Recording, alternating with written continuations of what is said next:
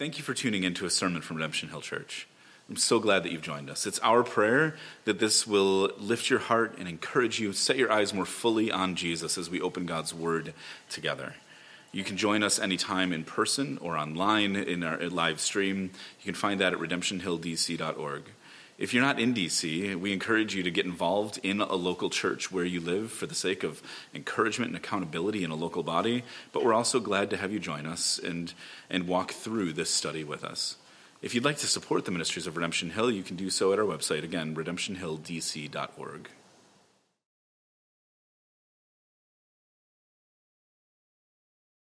Father, we thank you for the, the ability to come together. We thank you for this season of Advent as we consider prepara- hope and now preparation, as we remember what it is to live in the in between, that we are in the already, that your kingdom has been established in Christ, that all of your promises have found their yes and their fulfillment in Him, and yet we continue to wait for His coming again. And so, as we look toward the holidays, would you help us to, to really understand and to embrace and to experience that sense of waiting and not just get uh, skim by on the surface, but to see that you are a God who meets us in the valley, who meets us in the waiting. As we open your word today, we pray that you would help us to be able to see the beauty of faith and what you call us to and what's really hard for us in, in that faith takes self surrender. And so we lift this time to you and lift our hearts to you and ask that you would speak to us. And we pray in the name of Christ. Amen. Well, tonight we come to an easy question that none of us ever wrestle with, and that is how do you know God's will for your life? Um, Does God, in the time that we have, and it's an ex- extremely long chapter, which means I have even less time than normal to try to cover this. Um, so, does God have even have a will for your life? Does He care about the specifics of your life? I mean, I think at times it can feel like life is playing the game of Operation. You remember Operation? Where you, do you, where you, does that game exist anymore? Because uh, where you're like, you have those tweezers and you're trying to get the little bone pieces out, and if you touch the side, you get zapped. It can feel like that living sometimes, right? Like you're just trying to get through, and if you take one wrong twitch, you get zapped. Well, we've been following the journey of faith in the life of Abraham. Abraham is the father of three major faiths Judaism, Christianity, and Islam. Along the way, we've seen a lot of ups and downs for Abraham. This man of faith has been pretty inconsistent. He's had a lot of doubt, he's had a lot of mistakes along the way. The one consistent we've seen is God's faithfulness along the way. Abraham and Sarah were finally given the child that was promised in Isaac. And so, catching us up to where we are right now, they were finally given this pro- child of promise, Isaac, in chapter 21. And then in, in, the next chapter, 22, we saw the great test of faith that is, that is probably the greatest test of faith in Scripture outside of Christ in Gethsemane and going to the cross famous in scripture and outside of the biblical text, the call to Abraham from God to offer up his son Isaac. If you remember, Abraham had confidence when Isaac, as they were going up the mountain, and Isaac said, uh, Father, I see the wood for the altar, I see the fire. Where's the lamb? And Abraham said to him, God will provide a lamb for himself. And then we saw last week that, um, or in the last passage, that, that Sarah has died. And so Sarah died at 127 years old. And so as we come to the text today, that means that Isaac now is at least 37 years old. And so Abraham and Isaac are navigating life together post Sarah. And we see today what it looks like to live by faith. We'll see today, I hope you can see today, that faith is found in the freedom of self surrender. We don't really like the idea of surrender. So let's see what we see in the text. This is a very long chapter. Um, I'm going to read the whole thing, and we'll see what time we have left after that, and I'll deal with it. So, um, but we'll allow God's word to speak because that's more important than anything I have to say today. Now, Abraham was old well advanced. I'm sorry, just before we get into this, how often do we have to hear that, that phrase? This poor guy, the thing that has been noted, every time you get to the New Testament, it's like, he was old, he was as good as dead. So. Now, Abraham was old, well advanced in years, and the Lord had blessed Abraham in all things. And Abraham said to his servant, the oldest of his household, who had charge of all that he had, Put your hand under my thigh, that I may make you swear by the Lord, the God of heaven and the God of earth that you will not take a wife for my son from the daughters of the Canaanites among whom I dwell, but will go to my country and my kindred and take a wife for my son Isaac. And the servant said to him, Perhaps the woman may not be willing to follow me to this land. Must I then take your son back to the land from which you came? And Abraham said to him, See to it that you do not take my son back there. The Lord God of heaven, who took me from my father's house and from the land of my kindred, and who spoke to me and swore to me, To your offspring I will give this land, he will send an angel before you, and you shall take a wife for my son from there. But if the woman isn't willing to follow you, then you'll be free from this oath of mine. You, only you must not take my son back there. So the servant put his hand under the thigh of Abraham, his master, and swore to him concerning this matter. The servant took ten of his master's camels and departed, taking all sorts of choice gifts from his master. And he arose and went to Mesopotamia to the city of Nahor. And he made the camels kneel down outside the city by the well of water at the time of evening, the time when women go out to draw the water. And he said, O Lord, God of my master Abraham, please grant me success today and show me steadfast, show steadfast love to my master Abraham Behold, I'm standing by the spring of water, and the daughters of the men of the city are coming out to draw water. Let the young woman to whom I say, Please uh, let down your jar that I may drink, and who shall say, Drink, and I will water your camels, let her be the one whom you have appointed to your servant Isaac. By this I will know, shall know that you have shown steadfast love to my master. Before he had finished speaking, behold, Rebekah, who was born to Bethuel, son of Milcah, the wife of Nahor. Abraham's brother, came out with a jar on her shoulder. The young woman was very attractive in appearance, a maiden whom no man had known. She went down to the spring and filled her jar and came up. And the servant ran, ran to meet her and said, Please give me a little water to drink from your jar. And she said, Drink, my lord, and quickly let down her jar upon her hand and gave him a drink. When she had finished giving him a drink, she said, I will draw water for your camels also until they have finished drinking. So she quickly emptied her jar into the trough and ran again to the well to draw water, and she drew for all his camels. The man gazed at her in silence to learn whether or not the Lord had prospered his journey or not. When the camels had finished drinking, the man took a gold ring weighing half a shekel, two and two bracelets for her arms weighing ten gold shekels, and said, Please tell me whose daughter you are. Is there room in your father's house for us to spend the night? And she said to him, I am the daughter of Bethuel, son of Milcah, whom she bore to Nahor. She added, We have plenty of both straw and fodder, and room to spend the night. And the man bowed his head and worshiped the Lord and said, Blessed be the Lord, the God of my master Abraham, who has not forsaken his steadfast love and his faithfulness toward my master. As for me, the Lord has led me in the, in, the, in the way to the house of my master's kinsman. Then the young woman ran and told her mother's household about these things. Now, Rebekah had a brother whose name was Laban, and Laban ran out to the man, or toward the man, to the spring.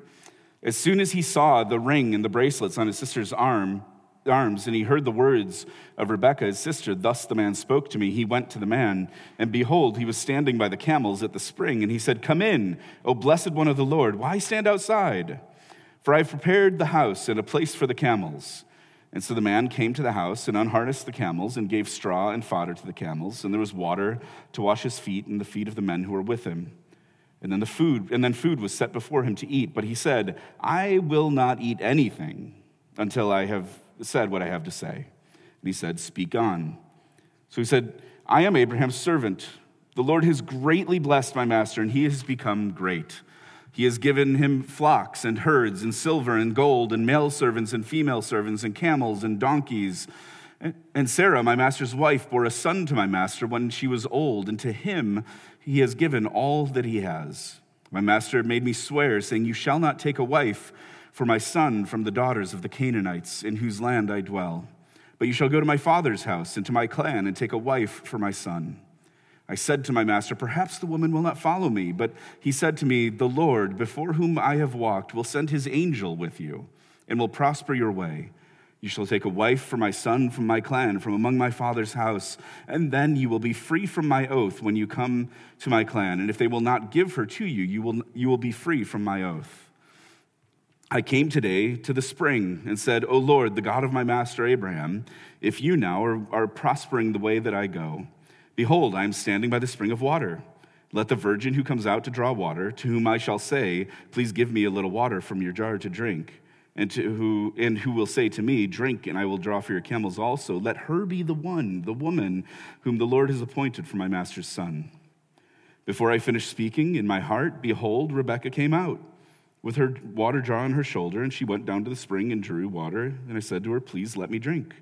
She quickly let down her jar from her shoulder and said, Drink, and I will water, I will give your camels drink also.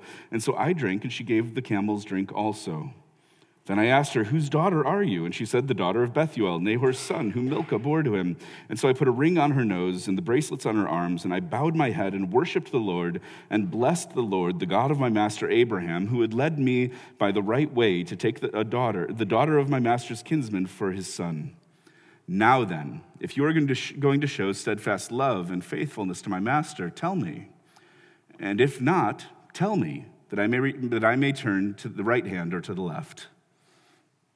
And Laban and Bethuel answered and said, The thing has come from the Lord.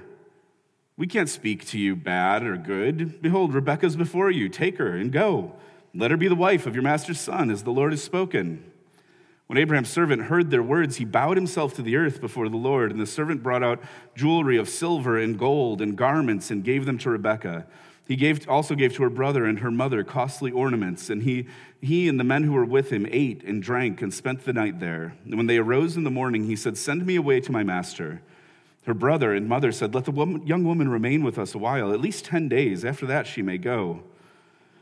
But he said to them, Don't delay me, since the Lord has prospered my way. Send me that I may go to my master. And they, they said, Let us call the young woman and ask her. And they called Rebekah and said to her, Will you go with this man? And she said, I will go. So they sent away Rebekah, their sister, and her nurse, and Abraham's servant and his men. And they blessed Rebekah and said to her, O sister, may you become thousands of ten thousands, and may your offspring possess the gate of those who hate him.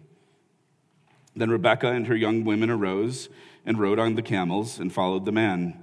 Thus the servant took Rebekah and went his way. Now Isaac had returned from Beer Lahai Roi and was dwelling in the Negev. And Isaac went out to meditate in the field toward evening, and he lifted up his eyes and saw, and behold, there were camels coming. And Rebekah lifted up her eyes, and when she saw Isaac, she dismounted from the camel, and she said to the servant, Who is that man walking in the field to meet us? And the servant said, It is my master. And she took the veil and covered herself. And the servant said, told Isaac all the things that he had done. And then Isaac brought her into the tent of Sarah, his mother, and took Rebekah, and she became his wife, and he loved her. And so Isaac was comforted after his mother's death. This is the word of the Lord.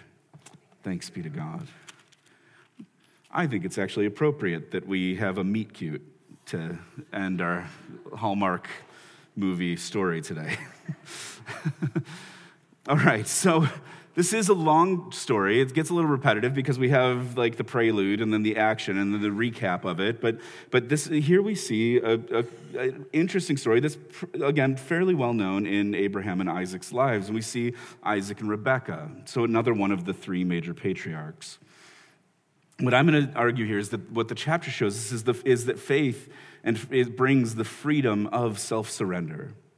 Now, I've wrestled with the wording here. We, as we talked through Genesis 22 and we walked through that, that offering up of Isaac, and we talked about the way that that's been taken and the wrestling people have done with that story, and in particular, some philosophers who have wrestled with that, and Kierkegaard's work on that. And one of the things that Kierkegaard had, had said and used was this word of infinite resignation that is, he reflected on the binding of Isaac. And I'm, I'm still not sure that that's quite right, but resign- I almost want to use resignation because it's more offensive to us, and, and I want to get our attention. So I did some, as is kind of classic, I looked up some words. And so resignation is a noun. It's the act of retiring or giving up a position. Okay, it's the acceptance of something undesirable but inevitable. I think that's why we don't like it. We don't want to do either one of those things. We don't want to give up a position we hold, and we don't want to accept something that we don't want, but it's, it's inevitable, which I, I think that's often actually how we think about the will of God. And I don't want any chance that you leave here today thinking, this is what God is like. He's going to give me things that I don't want, that I hate, but I've got to be resigned to it. I don't think that's actually a good way to think about God's will. The God of the Bible is not presented in a deterministic or fatalistic way. No, the Bible has a tension throughout from start to finish between divine sovereignty and human responsibility. Now, we too quickly try to resolve those. We have theological systems where we, try to say it, that we either will hold to divine sovereignty and that God is responsible for everything, or we will hold to human freedom and we are responsible for everything. And, and listen, I'm on the Reformed team here, and so that we typically will lean more toward the sovereignty aspect, but, but can fall off the edge on that. It, the reality is, Scripture never resolves that tension. And as soon as we get to a point where we too simply resolve the tensions of the Bible, we're outside of the biblical witness and outside of, of, of really an accurate representation of God or humanity. If our theological systems resolve it, then they can't actually be true. And so I do think it's helpful. Kierkegaard here, when he talks about faith, he says that faith is someone who has resigned everything absolutely and then again seized hold of all things on the strength of the absurd. He's saying that, that there's no reason that Abraham should believe that God will provide a lamb when they get to the top of the mountain. But he believes it with all that he has. Or he believes that he will, has been asked to offer up Isaac and that God will restore Isaac to him somehow. I think that there's a better way to think about this, though. And I think, he, but I, I, also think that Kierkegaard has shaped our approach. The reason I bring him up again is I think he's actually shaped our approach and understanding to faith more than we realize. Because this is often, if I was to ask you, ask many people, it was to go out on Capitol Hill uh, today after the service in the rain and try to find somebody that wanted to stop and talk. Like those people in the corner on Eastern Market that always want to stop and talk to you about good causes. I always feel bad. they said, Do you have a minute for children who are dying? And I'm like, No. like, um, sorry, uh, this cup of coffee is very important. Um, but if, if, we, if I was to grab people today and I, and I talked about the nature of faith, I think Kierkegaard's actually had a lot of influence here. And so whether you're like blah, blah, blah philosophy, I can't even pronounce his name, I think there's influence here, and that's the way this is important. Because I think when we think about faith, we often think about it as we have to come to a point of total resignation, of, you know what, fine, I don't get my way. And then a complete belief or complete confidence in what Kierkegaard calls the absurd, of things that don't make sense logically. That's why people talk about taking a leap of faith. I don't think that's a biblical representation of faith, but I do think that has shaped the way that we think about it, even how Christians think about it. I think it's more helpful to think about in terms of surrender. Now, again, let's start with the basics of surrender. Is uh, it means to cease resistance to an enemy or opponent and submit to their authority. So God isn't necessarily our enemy, though Colossians 1 tells us that if you're not in Christ, that we are enemies of God and, and, and in our minds, and we, are, we hold anger toward him. So maybe it is. There's a submission to God's authority, and that is the noun for surrender is the action of surrendering or coming under someone's authority. Um, I was just, I listened to the audiobook of uh, Bono's autobiography recently, which I actually really highly recommend. I don't do a lot of audiobooks that's one I think is probably better than the written book because it incorporates all kinds of music and you hear it in his voice and it's really artistically done. And the book is like this big. And so, um, but he's, it, the whole book is called Surrender. And he has a whole struggle with faith himself. And he says there the moment of surrender is the moment you choose to lose control of your life, the split second of powerlessness where you trust that some kind of higher power better be in charge because you certainly aren't. I think we're actually onto something with that. This, I think, gets closer to what, we have seen in Abraham's life this journey of faith. That we've seen him and Sarah over and over again try to take charge of things go to places to try to avoid the famine, try to pass each other off as brother and sister to avoid you know, the tension of, of other kings trying to, trying to kill Abraham, that trying to make it happen to have children outside of the two of them. But there came a point where finally Abraham was like, you know what? I have no control over any of this. I am completely powerless. So God better be in charge. I think that's what we see in Genesis 22 when he's going up the mountain and, he, and Isaac asks him and he says, Well, if God's asked me to do this, he's got to provide the lamb. I have no control over this. I am completely powerless.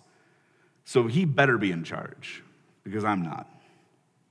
And so I think that, that that's important here. Now, self surrender might be a little bit redundant, but I think it's important here. It's because, again, there's this tension in Scripture that God is sovereign over all things. Human beings are totally responsible for ourselves and our actions. And in matters of faith, it is God who adopts and elects and calls us before the foundations of the earth and we are called again and again to repent and believe and to turn in self surrender, to allow, to give ourselves over. That's when Jesus says that if you're going to follow him, if anyone's going to come after him, we need to take up a cross daily to follow him. And what it looks like to gain life in Christ is that we need to lose our lives to find it. And so there's an act of self surrender. Um, this is like you turning yourself in if there's a warrant out for you. And so there's three aspects of faith and the freedom of self-surrender I want to look at in the passage that is in front of us today with the time that we have. The first is that faith is confidence in God's promises. What we see in Abraham post Isaac's birth is that he has come to a point of complete faith that God's promises are true. Finally. It took Isaac for that to happen. That's why when he's asked to offer Isaac up to God, he's like, okay, Fine. And now in chapter 24, I think the key verse to this entire 67 verses that we just read together is verse 7. You know, these are the last words that we have from Abraham in the entire Bible. So this is the last he speaks is to his servant here, Eliezer. And so, as he says these words, this is what he leaves us with. This is his legacy that he leaves us with. And here we see his faith in its fullness. And it shows us that binding Isaac and that trip up that mountain was truly life shaping and defining and changing for him. In verse 7, Eliezer rightly says, like, okay, Abraham, you want me to go to this place. They have no idea who I am. I'm going to show up there and say, this guy down in Canaan wants me to bring somebody back to be his son's wife. What if they say no? He goes, yeah, then you're released. But here's the confidence. This is what God told me. Verse 7 Lord God of heaven, who took me from my father's house and from the land of my kindred, and spoke to me and swore to me, he says, What did God tell me? He said, To your offspring I will give this land. So he's saying the, the, two things that Isaac that he told him is like, don't it can't be a Canaanite woman, and you, you're not going to bring him out of this place. God told me that he would give my offspring this land, so he'll send an angel before you, and he'll take away from my son there. like I love the confidence in that. What does it mean that he's going to send an angel? If I'm Eliezer here, I'm like, what? Okay, God told you that he would give you and your offspring this land. Like, did he tell you he's sending an angel? Did an angel come to you and tell you that? Like, I have more questions here, Abraham. Eliezer didn't do that. He put his hand under his thigh, which is, when you actually read into the Hebrew on this, it is a very intimate ceremony. Of an oath, oath settling, then thigh does not mean thigh.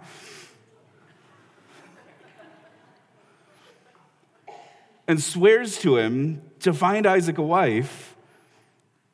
But if you remember, we saw at the end of chapter 22 that God uh, said to Abraham, Listen, by myself I have sworn. This is God speaking, declares the Lord, because you have done this, you haven't withheld your son, your only son. I will surely bless you. I will multiply your offspring as the stars of heaven, as the sand that is on the seashore, and your offspring shall possess the gate of his enemies, and in your offspring shall all the nations of the earth be blessed because you have obeyed my voice. Like, and so Abraham here didn't speak with God again after that necessarily, but what Abraham is saying there is he's saying, No, I didn't have to speak with God after that because how are my offspring going to outnumber the sand on the seashore if Isaac isn't married? Like, this is basic logic here. So he's got to have a wife. Uh, I don't think he should leave this place to get a wife. Every time Abraham left the land that God had given to him, that, that went badly. So he says, Well, Eliezer, we got to figure this out. So, uh, I don't know, God will send an angel. You'll see. I love the confidence. If this is the child of promise, if he can't fulfill the promise, then there won't be a great nation an offspring to fill this place. Then they, they, won't have, they won't fill the land that God has promised to them. Then all the peoples of the earth won't be blessed. And they can't, none of that can happen without, a, without children. None of that can happen. They can't have children without a wife. So Abraham just works backwards and said, Well, God's got to do it. This is confidence in God's promise that gives Abraham the faith that the guy who has tried to control every part of his story so far is finally going, I don't know where the wife's going to come from. God's going to send an angel. I would love to have this kind of confidence in my life. Um, that one of the few times I've seen this kind of confidence in my life is in my son. And I asked him if I could tell this story today, so I've gotten clearance. When he was early in grade school, if uh, those of you who knew Simon when he was a little bit younger, um, he had a Padawan braid that was uh, amazing. I mean, the Padawan braid, if you don't know what that is, it's Star Wars that when you're a Padawan training to be a Jedi, you grow a braid. If you go watch the first three episodes, not the first three actual, but the second three, which are actually the first three, you can figure it out. you grow this braid as you're in training. And so his Padawan braid was well past his shoulder. Um, and it was an amazing stage. But the first, it took him like months of trying to explain this before we understood what he was trying to go for. And because he just trying to explain it, and we'd give him a haircut and he'd get frustrated. And we'd give him a haircut and he'd get frustrated. And so finally, Alyssa figured it out, and she left a little square of hair kind of behind his ear. And the first day he went to school with it, it obviously wasn't long enough to have a braid. And so it just had like a braces rubber band around it, and it was a spike. And he came home that afternoon, and the, the braid, was, the, the spike was out. The braid, and, and when we asked him, like, Simon, what, why is it out? He said, you know, I don't know. He said he didn't. I don't. He didn't have a big, big reason. I mean, boys. Sometimes when you ask him, why, what, how was your day? They go, uh. so why is it out? But but we asked like, you know, Preston a little bit. Were kids making fun of you for it? He goes, yeah oh man, are you embarrassed? Like, do you want us to, we can cut it off. Like, we get, get the clippers right now. He said, no, they will see. and they did. It was the coolest thing by the time he was in like third grade. And it, uh, it's something we could not have, as parents, have predicted. That kind of confidence. There is a freedom in that kind of confidence. That's the kind of, that kind of confidence that Abraham shows here of just like saying to Eliezer, uh, you know, how, what if she says no? How am I going to find this woman? How am I, you're just sending me up there blind? And Abraham's essentially saying, well, you will see. So he knows what God has promised and he believes it. And now he was told by God directly, and he still struggled to believe it along, along, the way. And so I don't think that Scripture here is calling us that we don't have that we don't uh, uh, admit that we have doubts or pretend that we don't have doubts. I mean, of course we're going to have doubts along the way. Like Abraham, we're going to mess up and try to control things along the way. But, and there are aspects of God's will as we understand, like, what is God's will for us? There are some aspects that are universal for all of us. This is where the Westminster Shorter Catechism begins by asking, what is the chief end of man? Well, man's chief end is to glorify God and, and enjoy Him forever. It's to reflect God's image and likeness, caring for and stewarding what God has given us in all of creation and in our own lives. And so there are promises of God that we can cling to. All of God's promises find their yes in Christ. That while we were still sinners, Christ died for us. That we were enemies of God, hostile in our minds, and Christ reconciled us to God through the cross. That there is now no condemnation for all who are in Christ Jesus, that we are new creations in Christ, who is making, renewing all of creation, making it new, and making all things new. We're, we're, promised that if you believe with, or confess with your mouth that Jesus is Lord and believe in your heart that God raised him from the dead, you will be saved. We're promised that if you, are, if you follow Jesus and, and surrender your life to him, that the Spirit of God dwells inside of all who are in Christ and that we are being sanctified and cleansed and will be carried through blameless and without stumbling to the end because our hope is secured in Christ. And so, those are the promises we are given if you follow Jesus. And that's what faith is found in the freedom of self surrender and the confidence that if those promises are true, every one of those promises, just like the promises to Abraham, are completely dependent on God. There is no way to be the one to force those into reality. And so we can step back and say, okay,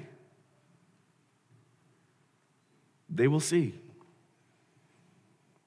Now, what about the specifics, though? Like, is God just a cosmic watchmaker that built this place and wound it up and let it go? Like, he got, to, got onto more important things. Like, what is God's will when it, usually when we're asking those questions, it's like, uh, is it that person I'm supposed to marry? Or is there a person I'm supposed to marry? Could God please send an angel ahead of me, like you did Eliezer? Are there camels and water that I should pull a trick like this? How do I know where God wants me to live? What kind of ministry or serving is God calling me to do? And so we get into the specifics, and that gets to the second truth for us today is that, that faith is confidence in God's priorities, and faith trusts that God cares about the details. There's a story in Judges about Gideon laying out a fleece. That's essentially what the servant does here. And I love this. You've, you know, if, if you caught it, he, he starts though, and this is important because I, I think that like, this is a real question. Does God work like this? Should we like do a dice roll? Like God, if it's above, you know, seven, then it's this answer. If it's below seven, it's that answer. Like gamble with our lives. Are we going to cast lots somehow? Are we going to draw straws? Are we going to say, God, if this happens, then I'm going to trust this? And maybe is that the normative thing? Probably not. But what does the servant do? There are points that we should notice here. Look at, verse 12. He starts by calling on God's steadfast love and faithfulness. He reminds God of his promises. O Lord God of my master Abraham, please grant me success today. Show steadfast love to Abraham. He says, All right, now where am I? I'm standing by. He describes his scenario to God. All right, God, you've made these promises to Abraham. Uh, here's where I'm at. I'm standing by this water. The daughters of men are, city, are coming out to draw water. Um, if I ask one of them to please give me a drink of water, let it be the one who also offers to, to water my camels that, that is the one. That's, that's a pretty specific thing to ask God for. But there's more here than just some random thing of like, you know, God, make that person wink at me if they're supposed to be the one. Like, this is exactly.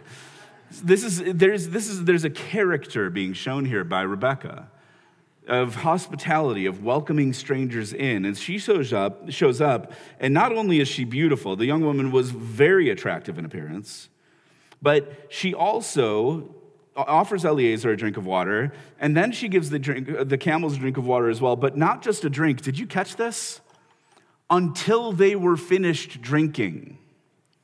Do you know how much water a camel drinks? Uh, this was brought up in our, our staff study time on this passage, and so I did a, some research on this. Um, camels do not store water in their humps, despite appearance and what you would assume, though their humps are filled with fatty tissue that stores water. So they kind of do. I'm going to say they do. all right, so, but camels, there's all kinds of data, all kinds of different opinions on how much, how much water a camel can drink. And so I didn't know who to go with on this, and AI kept giving me varying answers, and so I wasn't going to trust that. So I went with the Cleveland Zoological Society. Um, if you want the link, I can give it to you. Truth or Tale, Camel's Hump was the article. A camel, according to the Cleveland Zoological Society, can drink up to 50 gallons of water if it's thirsty. And a fully grown camel can drink up to 30 gallons in just 10 minutes. That means, do you remember how many camels he brought with him? 10.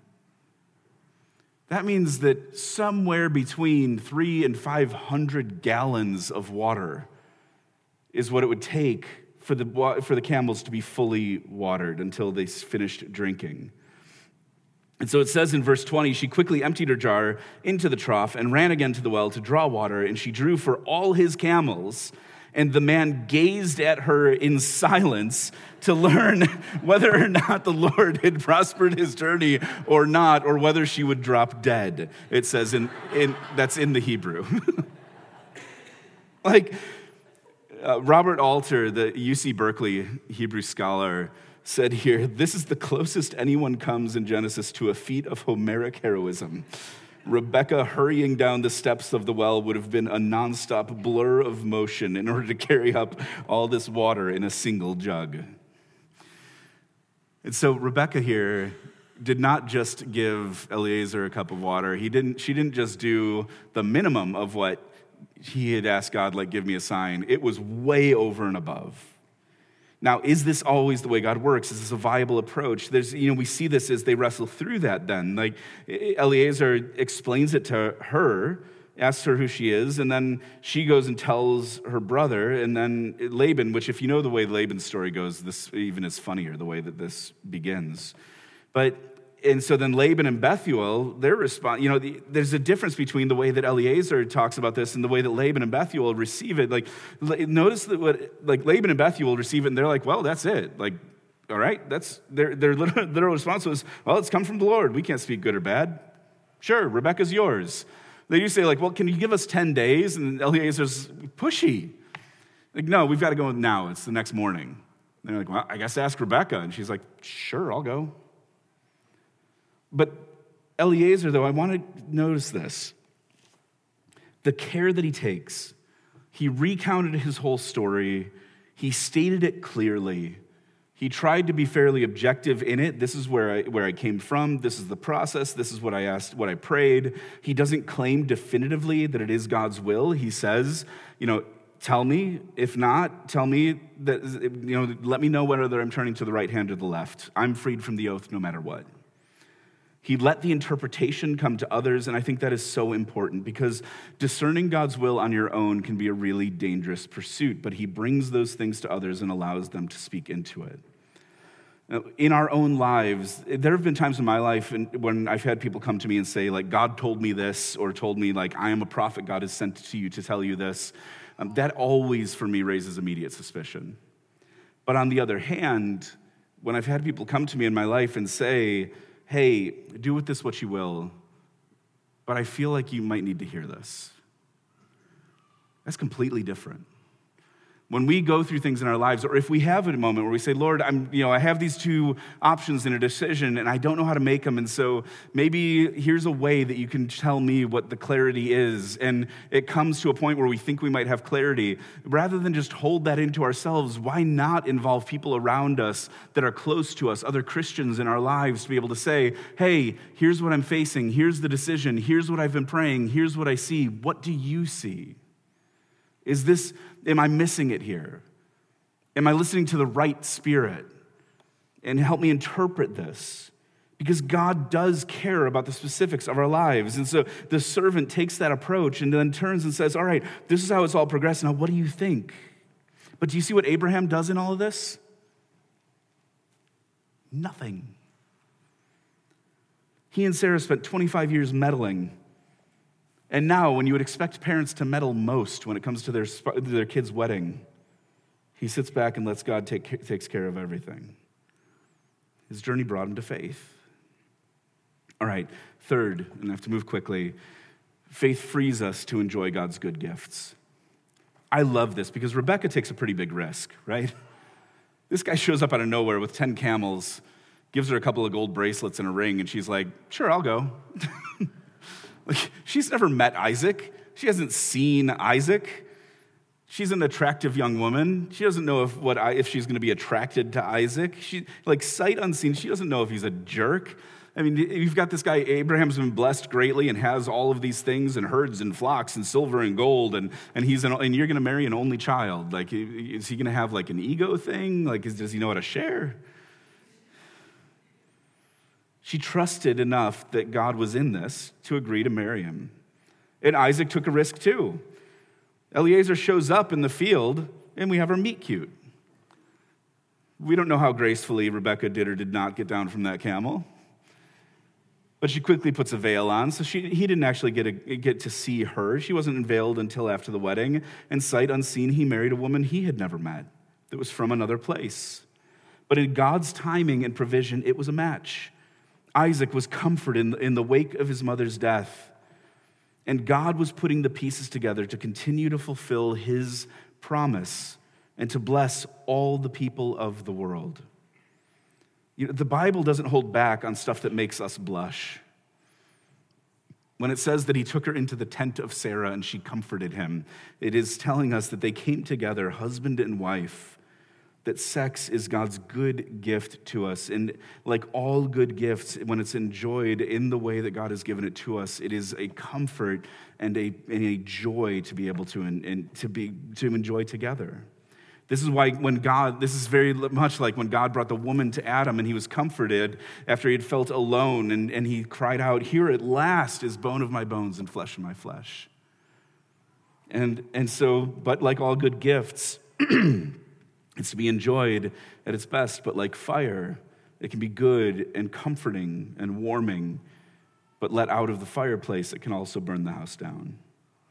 And so there's this, we need to realize this so that faith frees us to enjoy God's good gifts. God brought Rebekah to Isaac, and the two became one. And I, Christians struggle, religious people struggle to enjoy the good gifts of life. And it shouldn't be that way. And what is the image that our world has of Christians? I don't think it's life of the party people that really like suck the marrow out of life and enjoy life to the full. I think we see that the image that our world has of what Christians are when you if you go watch Fantastic Beasts and see joyless, angry, fixated people. And how do we get there? I think there can be empty moralism in a battle that rages within us. But at its core, if we fail to believe in the promises of God, then we're still going to be trying to control the outcomes of our lives. If we fail to believe that God cares about the details of our lives, then we better be sure to see to them. And so we've got to be sure to be diligent and hypervigilant all the time.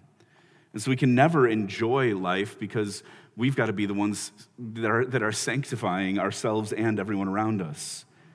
At the core of it, I think it's because we don't want to surrender anything and uh, an inability to surrender in our lives will bring joylessness. Because bring, we have this, in, we, what we do enjoy is an illusion of control. And so we cloak it in spiritual language. We take our judgmentalism toward other people and we cloak it as having high morals. We take our greed and we cloak it as good stewardship of the Lord's gifts. We take our gossip and slander and cloak it as truth telling. This is what the Christmas Carol tells us. I love the, a Christmas Carol. I love various versions of it, though no one will ever top Michael Caine and the Muppets. the next closest, I think, is Patrick Stewart. But too often, Christians, followers of Jesus, who claim that that God has given us life in abundance for eternity and now and freed us from chains of sin and given us the ability to live and to love the way that He loves people and to be a blessing, a conduit of His grace to the entire world. Christians too often look like the joyless miserliness of Scrooge. And when, when he was faced, though, realize this that what happens in that movie or play or book. what happens in that story? Well, he gets faced with his own sin, his own brokenness.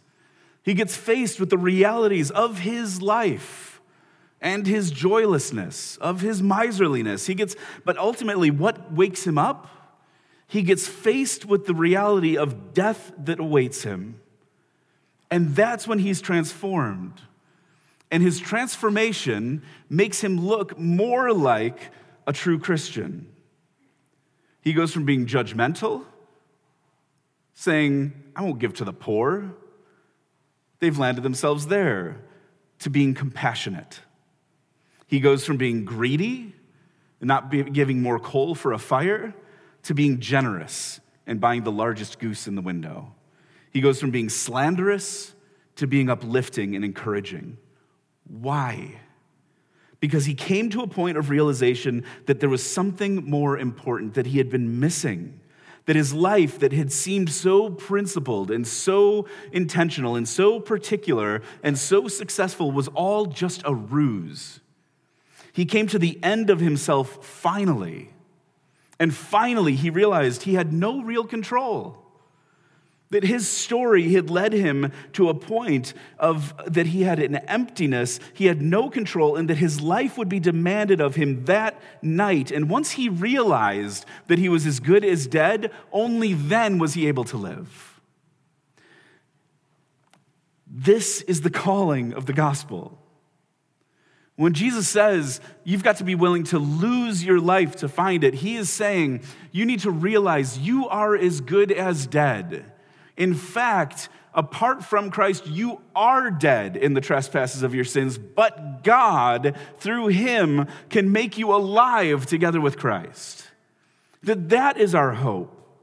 That's where we come back to what Bono said that that moment of surrender is the moment when you choose to lose control. That's what makes it self surrender. When you choose to lose control of your life, it's that powerlessness, that split second when you realize that you need to trust that some higher power is in control or better be in charge because you aren't. And so, what I hope you can wrestle with today go watch A Christmas Carol if that helps to press this in. Is what is it that you just won't surrender? What is it that you're clinging to and to the control of, feeling like you just need to be in the mix on it to make sure that it goes right? Because today you have an invitation to come to complete surrender, knowing that that will bring you freedom and joy and life. That that is the essence of faith because you can have full confidence in God's promises and trust that He cares about the details. And then you can be freed to enjoy the good gifts of God in all their fullness and to suck the marrow out of life, knowing that this is only a shadow of what's to come. Let's pray. Father, would you help us to live with that kind of abandon. To be able to let go of the things that we are trying to control in our lives that we just have no control over. Would you give us that freedom to come to the end of ourselves, that blissful end of ourselves, and be able to know that we can rest?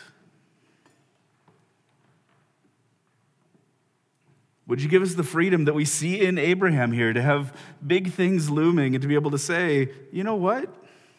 Go ahead, because God's got this.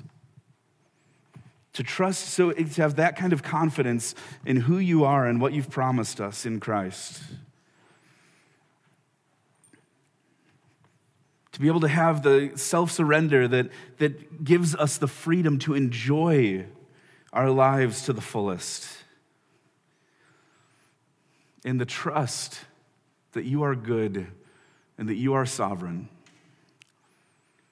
And so we pray that you would meet us in this season and in this time to this morning, we pray. In Christ's name, amen.